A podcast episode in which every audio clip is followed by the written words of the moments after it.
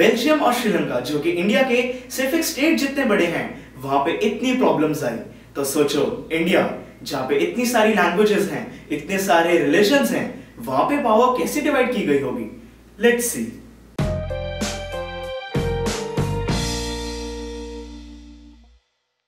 hello viewers Diwan this side इस lecture में हम बात करेंगे कि इंडिया में ऐसी क्या चीज़ें हैं, जिससे कि इंडिया एक फेडरल कंट्री कहलाता है। एक पेनफुल और ब्लडी पार्टीशन के बाद इंडिया एक इंडिपेंडेंट नेशन इमर्ज हुआ। इंडिया में सारे प्रिंसली स्टेट्स इकट्ठे हुए और कंट्री का पार्ट बने।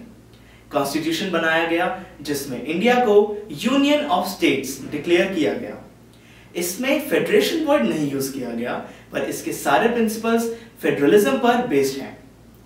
इंडिया में भी कंट्री को गवर्न करने के लिए सेंट्रल गवर्नमेंट बनाई गई और स्टेट्स को गवर्न करने के लिए स्टेट गवर्नमेंट बाद में थर्ड लेवल ऑफ़ गवर्नमेंट भी ऐड किया गया, वो था पंचायत, जो कि विलेज लेवल पर काम करता था। तो फ्रेंड्स हमने गवर्नमेंट के लेवल्स तो डिफाइन कर दिए, पर कौन सी गवर्नमेंट किन इश्यूज़ पर काम करेगी, ये डिफाइन करने के लिए कॉन्स्टिट्यूशन में तीन लिस्ट बनाई गई। यूनियन लिस्ट स्टेट लिस्ट और कॉन्करेंट लिस्ट यूनियन लिस्ट में वो सब्जेक्ट्स इंक्लूड किए गए जो नेशनल इंपॉर्टेंस से रिलेटेड थे, जैसे कि बैंकिंग फॉरेन अफेयर्स और करेंसी इसके डिसीजंस यूनियन गवर्नमेंट यानी कि सेंट्रल गवर्नमेंट अकेले ले सकती थी।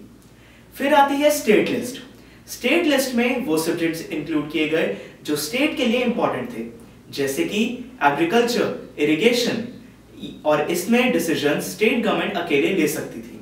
और थर्ड लिस्ट वो थी कॉन्करेंट लिस्ट कॉन्करेंट लिस्ट में वो सब्जेक्ट्स इंक्लूड किए गए जो कॉमन इंटरेस्ट के थे, यानी कि वो कंट्री और स्टेट वो सबके लिए इंपॉर्टेंट थे जैसे कि एजुकेशन मैरिज एडॉप्शन और इसके डिसीजंस स्टेट गवर्नमेंट और सेंट्रल गवर्नमेंट दोनों मिलकर लेती थी। और अगर दोनों के डिसीजंस ऑपोजिट हो या दोनों के बीच में कॉन्फ्लिक्ट हो तो जो डिसीज़न सेंट्रल गवर्नमेंट अप्रूव करती थी, वो ही माना जाता था।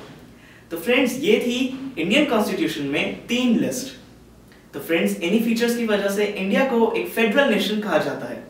अब बात करते हैं एक स्पेशल केस के बारे में, जम्मू एंड कश्मीर। जम्मू एंड कश्मीर की अलग गवर्नमेंट है। वहाँ पे इंडियन कॉन्स्टिट्यूशन के बहुत सारे रूल्स फॉलो नहीं किए जाते हैं। जैसे कि जम्मू एंड कश्मीर में कोई भी इंडियन जो वहाँ का रेजिडेंट नहीं है, वो लैंड ओन नहीं कर सकता। अब बात करते हैं कुछ ऐसे एरियाज़ के बारे में जो इतने छोटे थे, जिनको हम स्टेट भी नहीं बना सकते, पर वो इतने बड़े थे, जिनको हम एक स्टेट के साथ मर्ज भी नहीं कर सकते।